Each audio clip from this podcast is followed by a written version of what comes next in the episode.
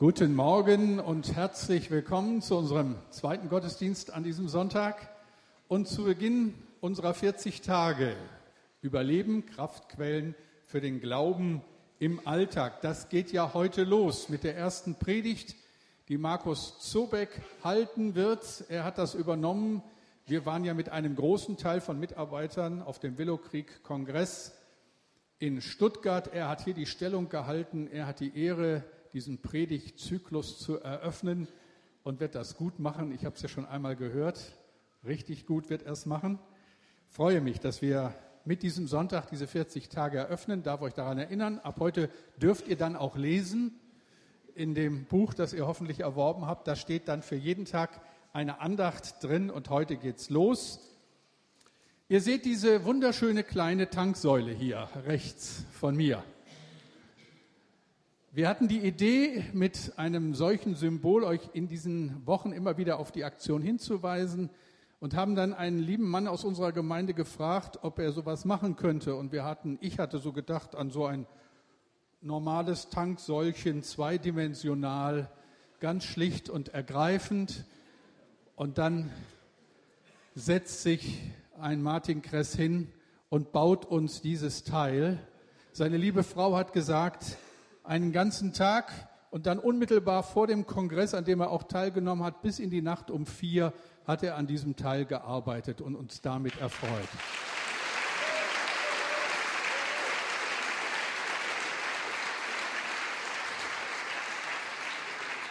Herzliches Dankeschön. Ich wurde in Stuttgart gleich angesprochen, wenn wir mit der Aktion durch sind. Eine Gemeinde in Düsseldorf will dieses Teil unbedingt dann haben, wenn sie ihre 40 Tage beginnen.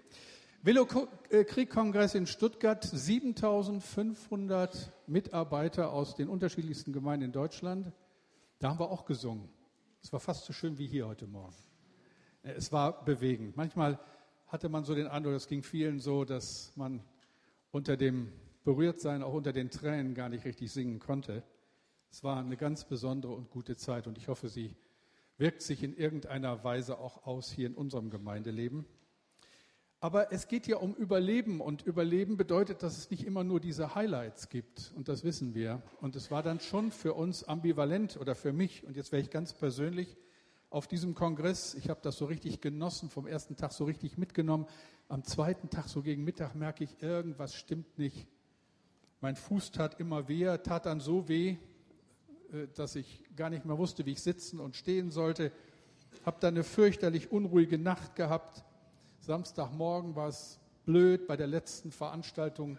Die dauerte auch recht lange, war richtig gut, aber ich wusste wirklich nicht mehr, wie es mit mir ist.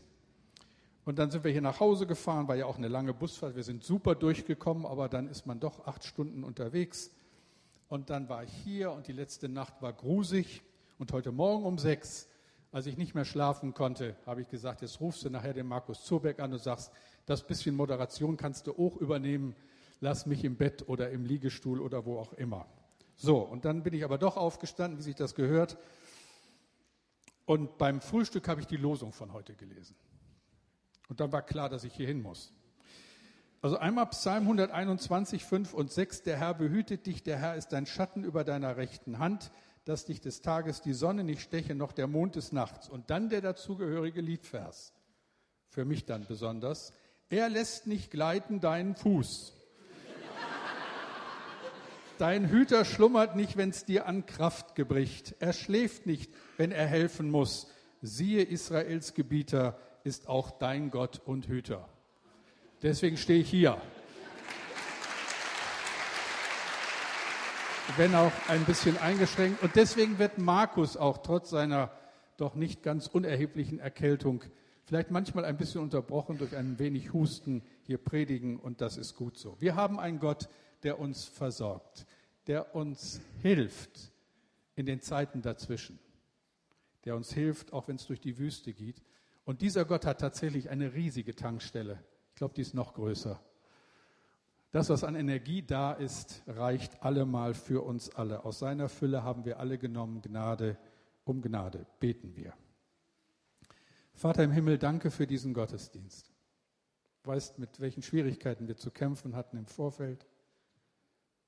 Umso dankbarer sind wir, dass wir jetzt hier sind, miteinander Gottesdienst feiern dürfen. Und von Herzen bitte ich dich, segne die Kleinen und Großen, offenbare du dich in unserer Mitte. Danke dafür.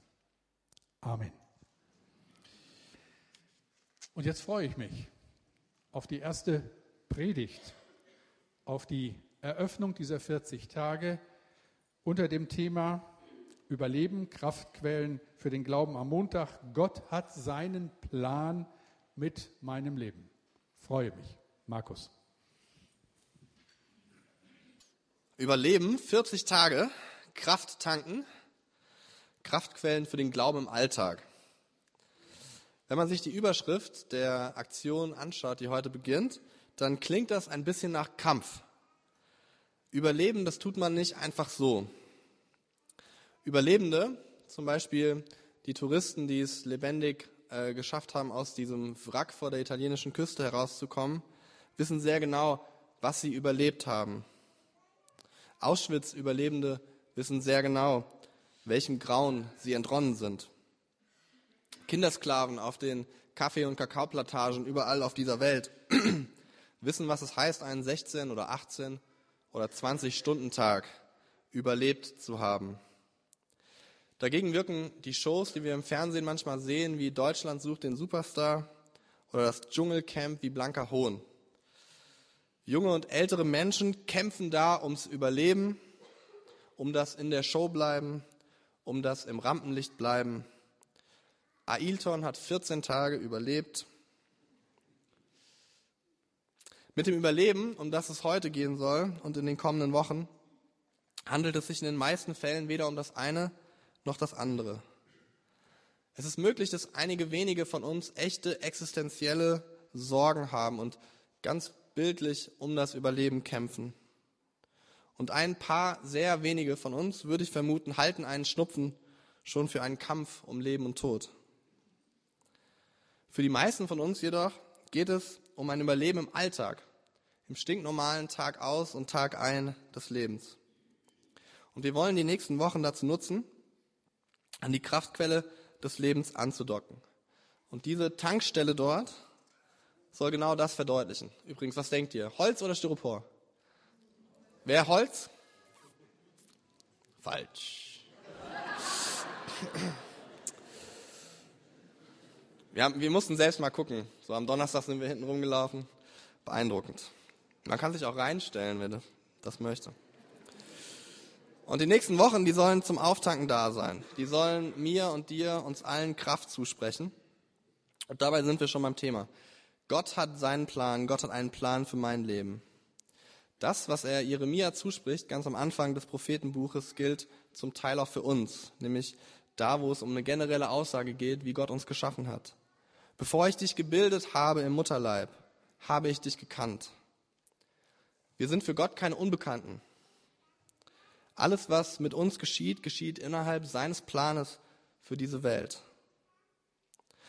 Wahrscheinlich zweifeln wenige Menschen hier, dass Gott einen Plan mit ihrem Leben hat. Es spendet nicht unerheblichen Trost, das zu wissen. Gott hat mein Leben in seiner Hand. Wer das weiß, wer sich darauf zurückfallen lassen kann, dem ist es möglich, sich nicht von dem Wind und den Wellen des Lebens hin und her treiben zu lassen. Aber mal ehrlich, wenn es so aussieht, als ob man auf einer Schiffsplanke dem Ozean entgegenläuft, ist es schwer darauf zu vertrauen, dass da, wo die Planke aufhört, ein Leben unsichtbar weitergeht. Deshalb darf ich zu Beginn, trotz meines noch relativ jungen Alters, etwas Wichtiges, Weises loswerden. Der Satz, Gott hat einen Plan mit meinem Leben, sagt sich leichter, wenn man auf die Höhen und Tiefen des Lebens zurückschauen kann und dort in Rückschau Gottes Wirken sieht. Diesen Satz muss man erlebt haben und selbst feststellen können, damit er Sinn ergibt.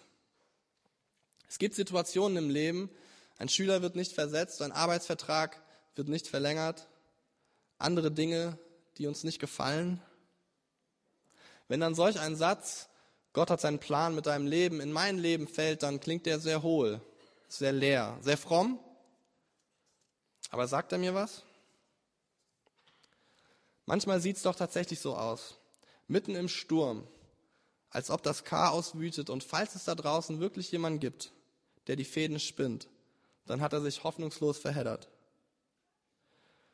Nein, der Satz, Gott hat seinen Plan in meinem Leben, ist ein netter Satz, wenn die Sonnenseite des Lebens scheint, ist aber gänzlich unverständlich in der Krise selbst. Ganz deutlich vor Augen malt uns das der Mensch, um den es in den nächsten Wochen gehen soll. Mose, Prophet Gottes, Schafhirte, Prinz von Ägypten, Steintafelzerklopper, Schlangenstabbändiger und Mörder. Eigentlich zu viel für eine Biografie.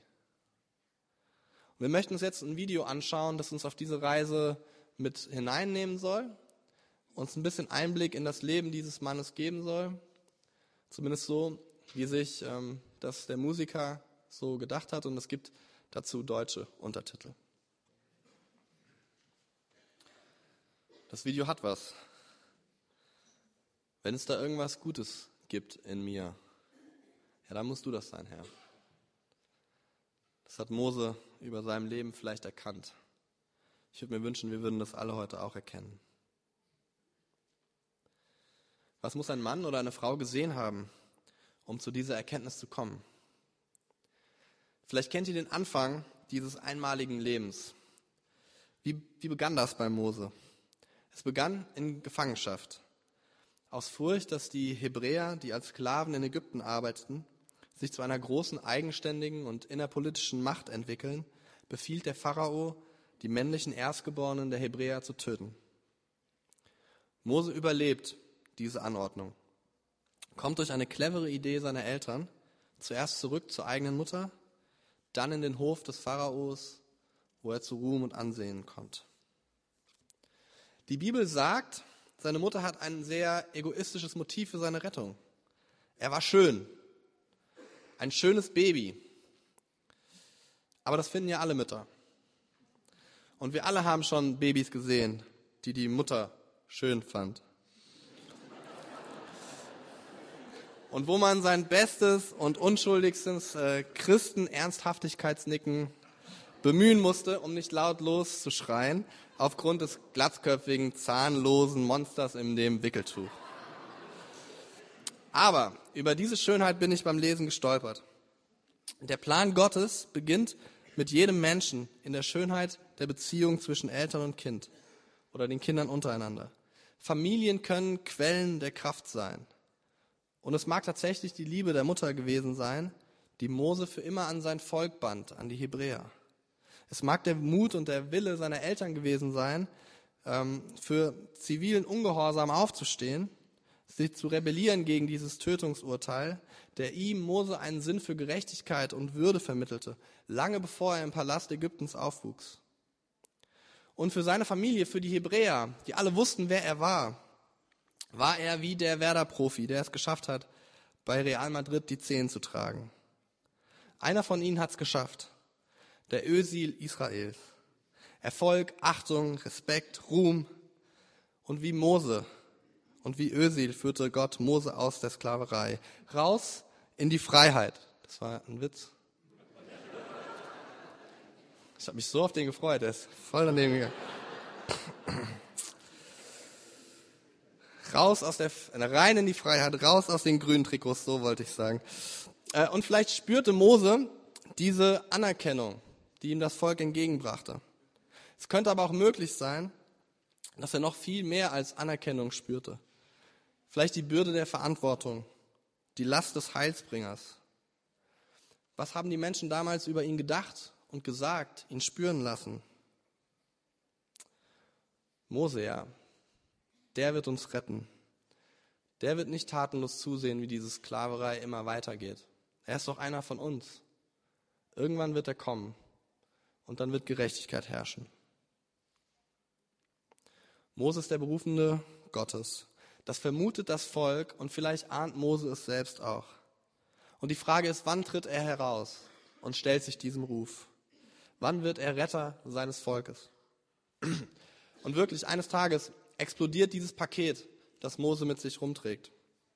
Sein Sinn für Gerechtigkeit übermannt ihn und lässt ihn alle Vorsicht fallen lassen. Er erschlägt einen ägyptischen Soldaten, weil der einen Hebräer ermordet hatte. Und Mose fühlt sich gut. Er hat das Richtige getan. Nur die Angst, dass er entdeckt wird, bedrückt ihn. Er wollte Gerechtigkeit, aber nicht um jeden Preis. Und dann sieht er, wie zwei Hebräer sich handfest streiten. Als er sich einmischt, weil er nicht verstehen kann, wie zwei Menschen, die beide zum Volk Gottes gehören, sich streiten, wird er in seinem Tatendrang für 40 Jahre ausgebremst. Einer von ihnen sagt, wer hat dich zum Richter über uns bestimmt? Willst du jetzt weiter durchs Land gehen und Ägypter und Hebräer umbringen, bis nur noch Menschen übrig bleiben, die deine Meinung teilen? Ja, Mose wollte raus aus dem ägyptischen Imperium, wollte etwas für sein Volk tun. Aber er tat es ohne Gott und ohne den Willen, für seine Tat auch zu bezahlen. Und das Schlimmste, er hatte weder für den Totschlag noch für die Einmischung im Streit ein Mandat von Gott erhalten. Und das verändert sein Leben. Das macht aus der Überholspur einen Trampelpfad, macht aus der Autobahn des schnellen Erfolgs ein Labyrinth des geduldigen Wartens. Und ich kenne Momente wie diesen aus meinem Leben. Momente, wo Gott nicht geredet hat, aber ich anfange zu reden. Wo ich das Richtige tue, ohne Gott zu fragen, ob es denn wirklich das Richtige ist. Und dann muss man mit diesen Konsequenzen leben. Und für Mose waren es große Konsequenzen. 40 Jahre Schafe hüten. Ohne nachzudenken, ohne Gott zu fragen, das Richtige tun zu wollen. Nur um dann zu sehen, wie ich bezogen das eigentlich alles war. Könnt ihr euch vorstellen, wie Mose die Schafe seines Schwiegervaters hütet und dabei hüpfend singt, Gott hat einen Plan für mein Leben. Toll hier. Nee. Weil so sollte es ja nicht laufen. Es dauert lange, 40 Jahre später. Da stellt sich Mose vor einen sprechenden und brennenden Dornbusch und bekommt das geschenkt, was er vier Jahrzehnte früher selbst kreieren wollte. Eine Berufung für sein Leben. Erst da hatte sich der Schmerz Gottes und der Schmerz des Mose über die Ungerechtigkeit für das Gottesvolk vereint.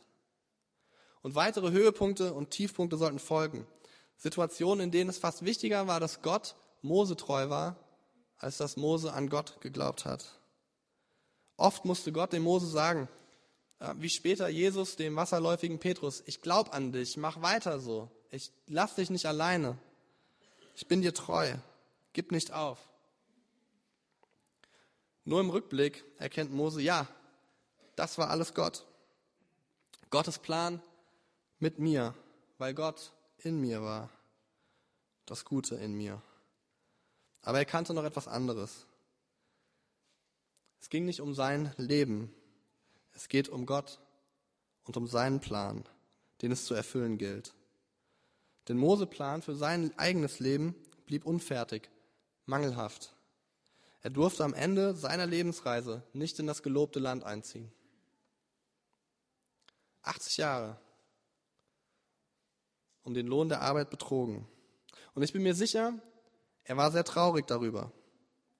Aber er haderte nicht mit Gott. Ganz im Gegenteil. Kurz nachdem Gott ihm sagt, dass er hier auf diesem Berg Nebo sterben würde und nicht mit ins verheißene Land gehen dürfe, segnet Mose das gesamte Volk. Kein Groll, kein Nachhaken, kein Meckern. Warum nicht? 40 Jahre in der Wüste mit einem irren Volk und keine Belohnung dafür? Doch eine gab's. Auch wenn sie unsichtbar war. Jesus Christus. Jetzt denkt ihr, boah, Markus, Jesus Christus? Bei Mose? Welche Bibel liest du denn? Also der war bestimmt nicht da, als das Volk den Jordan überquerte und Mose ganz anders als das Volk dann sprichwörtlich auch über den Jordan ging. Doch Genau der war da. Er war Mose Trost. Weil es um Gottes Plan geht und nicht um unseren, konnte Mose friedlich einschlafen. Er sieht am Schluss, Gottes Plan für mich ist nur ein Teil seines Planes für Israel, für die Welt. Und hier das Beste, alles zielt auf Jesus ab. Es gibt einen Midrash, so nennt man bei den Juden einen Kommentar über eine Bibelstelle, die wir im Hebräerbrief finden. Der Schreiber dieses Briefes nimmt sich eine alte alttestamentliche Stelle, guckt sie an und findet etwas ganz, ganz Neues, inspiriert durch den Geist Gottes. Etwas, das man nur rückblickend auf die Heilsgeschichte so sagen könnte. Eine alte Geschichte aus dem Alten Testament wird vom inspirierten Schreiber ganz neu gedeutet. Die wollen wir zusammen lesen. Hebräer 11, die Verse 23 bis 27. Durch Glauben wurde Mose nach der Geburt drei Monate lang von seinen Eltern versteckt gehalten, denn sie sahen, dass das Kind schön war und fürchteten sich nicht vor dem Befehl des Königs. Das kennen wir aus der Geschichte bei Mose. Durch Glauben weigerte sich Mose, als er herangewachsen war, als Sohn einer Tochter des Pharao zu gelten. Lieber wollte er zusammen mit dem Volk Gottes misshandelt werden, als einen flüchtigen Genuss der Sünde haben. Auch das ist uns bekannt. Und jetzt kommt die Überraschung. Für einen größeren Reichtum als die Schätze Ägyptens hielt er die Schmach Christi, denn er richtete seinen Blick auf die Belohnung. Durch Glauben verließ er Ägypten, ohne den Zorn des Königs zu fürchten, denn er hielt sich an den Unsichtbaren, als sähe er ihn. Sind wir da über Jesus Christus gestolpert? Bei Mose, der da irgendwie nicht hingehört? Mose wiegt die Schätze Ägyptens ab mit der Kreuzigung von Jesus Christus, mit der Schmach und der Schande am Kreuz. Gut, das eine, der Reichtum des Nildeltas, war Mose gut bekannt. Aber das Kreuz Christi, wo war, wo war das denn? Es ist eine echte Überraschung, die nur möglich ist, wenn man zurück auf die Heilsgeschichte schaut. Gott gestattete Mose einen Blick in eine unsichtbare Welt. Er durfte nicht nur einen brennenden Dornbusch sehen, er durfte das Wort Gottes sehen, durch das die Welt geschaffen wurde. Er durfte Jesus, den Sohn Gottes, sehen. Der unsichtbare Christus. Das war das Ziel von Mose. Weil es Christus gab, weil es Christus gibt, konnte Mose das Volk ziehen lassen. Die Schmach Christi, die Niederlage des Gottessohns, der Tod am Kreuz, das hat Mose hier vor Augen. Und dieses Kreuz spricht zu ihm. Wenn Christus für mich leiden kann, den ganzen Schmerz der Welt auf sich nehmen kann, dann will ich nicht auf meinem Willen beharren. Dann kann ich hier auf diesem Berg Nebo so nah am Ziel sterben dann ertrage ich diese Schmach, dann ertrage ich diese Schande, weil ich etwas viel Größeres und Schöneres gewinne. Ich vertraue darauf, dass das hier noch nicht alles war, dass es nach dem Tod weitergeht. Wenn der Sohn Gottes darauf vertrauen muss, dass ihn der Vater wieder zu sich ins ewige Leben zieht, dann kann ich das auch. Das ist die Kraft von Jesus Christus, die in Mose steckt. Das ist die Kraft des lebendigen Gottes, die ihm den Mut für so ein Leben gegeben hat. Das ist das, was das Video gezeigt hat. Das Einzige, was gut war an ihm, war Gott. Und das hat gereicht. Jesus Christus reicht. Ohne die Kraft Gottes in mir kann ich nichts, bin ich nichts. Gottes Belohnung für mein Leben, Gottes Plan für mein Leben, Jesus Christus. Auferstehung, ewiges Leben. Das muss reichen. 80 Jahre Schufterei. Hat sich das gelohnt? Ja. Jesus Christus. Gottes Plan mit meinem Leben ist wichtig.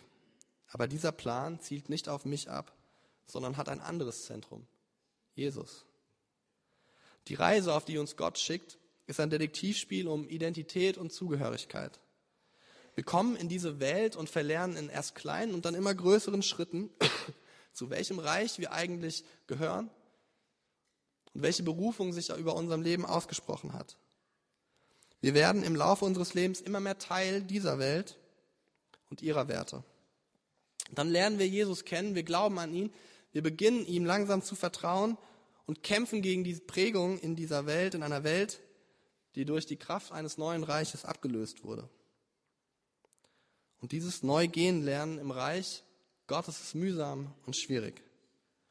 Aber es lohnt sich, weil es einen Preis gibt. Jesus Christus.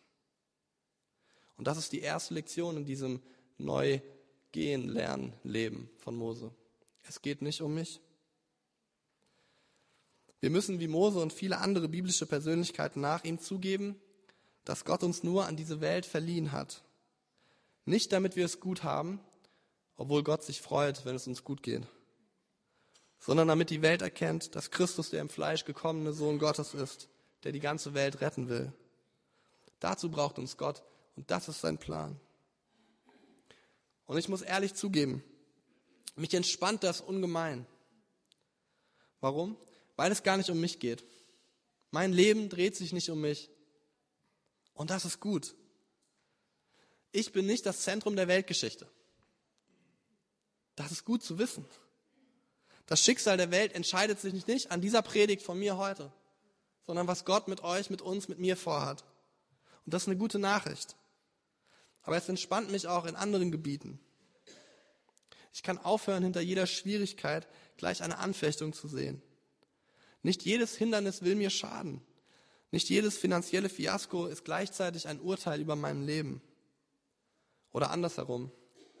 Nicht jeder berufliche Erfolg ist immer gleich gefährlich, weil er uns stolz und hochmütig machen könnte. Denn es geht ja nicht um mein Leben. Es geht darum, wie mein Leben im Licht all dieser schwierigen und schönen Momente auf Jesus zeigt. Wie gehe ich mit Erfolg und Misserfolg um? Wie mit familiären Herausforderungen? Woher nehme ich die Kraft von diesem, für dieses Leben? Und die Antwort muss einfach sein. Jesus Christus. Er ist meine Kraft, er ist meine Belohnung, er, den ich nicht sehen kann, ist wichtiger als die Reichtümer dieser Welt, wichtiger als Macht, Erfolg, Schönheit. Er, der Unsichtbare. Mose hat sich an ihn gehalten, hat ihm vertraut. Daher kommt der Sinn in seinem Leben. Und daher kommt der Sinn in unserem Leben. Moses Name heißt übersetzt der aus dem Wasser gezogene. Und ich verstehe, warum Klaus und Elke für diese 40-Tage-Aktion Mose als Figur, als Person gewählt haben. Mose war der Erste aus dem Wasser gezogene. Naja, es gab davor noch die Flut und Noah und seiner Familie, über die Petrus sagt, dass es dieses Wasser ist, diese Taufe, die auch uns rettet. Viele Menschen, die hier heute sitzen, sind aus diesem Wasser gezogen worden, sind aus diesem reißenden Strom befreit worden, sind von Gott errettet worden. Du bist ein Mensch, sie sind ein Mensch, der aus dem Wasser gezogen werden muss damit sein Leben von oben Sinn erfährt. Alles andere ist nur Kosmetik und die verwischt in den Herausforderungen des Alltags. Wir brauchen eine starke Hand, die uns zieht, die uns stützt, die uns liebt. Es ist die Kraft Gottes, die das Volk aus der Gefangenschaft herausführte. Und das will sie in uns auch tun. Er, Gott will uns Freiheit schenken. Und das ist der Unterschied in der Biografie von Mose der den Ägypter erschlägt, weil er denkt, dass er der Retter seines Volkes ist. Zu dem Mose, der auf dem Berg einsam sterben darf und sein Volk ziehen lässt ins gelobte Land, weil er verstanden hat, dass Gott der ist, der sein Volk rettet. Und wenn die Kraft, die Mose aus dem Wasser gezogen hat, auch in unserem Leben wirkt, dann können wir wahrhaftig sagen, Gott hat einen Plan mit meinem Leben. Ich habe es anfangs schon mal angedeutet. Manche Puzzleteile setzen sich erst sehr spät in unserem Leben zu einem Bild zusammen, das wir verstehen können. Eine liebe Frau in unserer Gemeinde, Doris Grönert, wurde als Teenager von ihrem Vater aus Königsberg fortgeschickt, weil es im Krieg für ihre Familie nichts zu essen gab. Ihr Vater wollte sie in Sicherheit wissen, auch wenn das bedeutete, dass sie sich auf unbestimmte Zeit trennen mussten. Aber dieser Moment des Abschiedsnehmens war gleichzeitig der Augenblick, wo Doris ihren Vater zum letzten Mal gesehen hatte. Er selbst, er starb, starb wenig später an Unterernährung. Gott hat einen Plan in meinem Leben. Sagt man das in einer solchen Situation so leicht daher? Ein Teenager ganz weit weg, ohne Eltern, ein Großwerden, Ganz weit weg von all den Menschen, die man kennt? Ist das Gottes Plan für mein Leben? Ein Leben weit weg von zu Hause? Schwierig, das so zu sehen dann. Doch Gott war Doris treu und Doris war ihrem Gott treu. Und ihr Lächeln und ihr ermutigendes Wesen sind sicher schon vielen von uns eine echte Bereicherung gewesen. Vor einigen Wochen googelte Doris Schwiegertochter nach der Familie. Dabei fand sie zwei Bücher, die der Vater von Doris vor seinem Tod geschrieben hat. Es waren zwei kurze Werke, etwas biografisches, aber vor allem ein immer wiederkehrendes Thema. Die Sehnsucht nach Jesus in einer Gesellschaft, die den Glauben verloren hatte und sich einer kranken Ideologie angeschlossen hatte.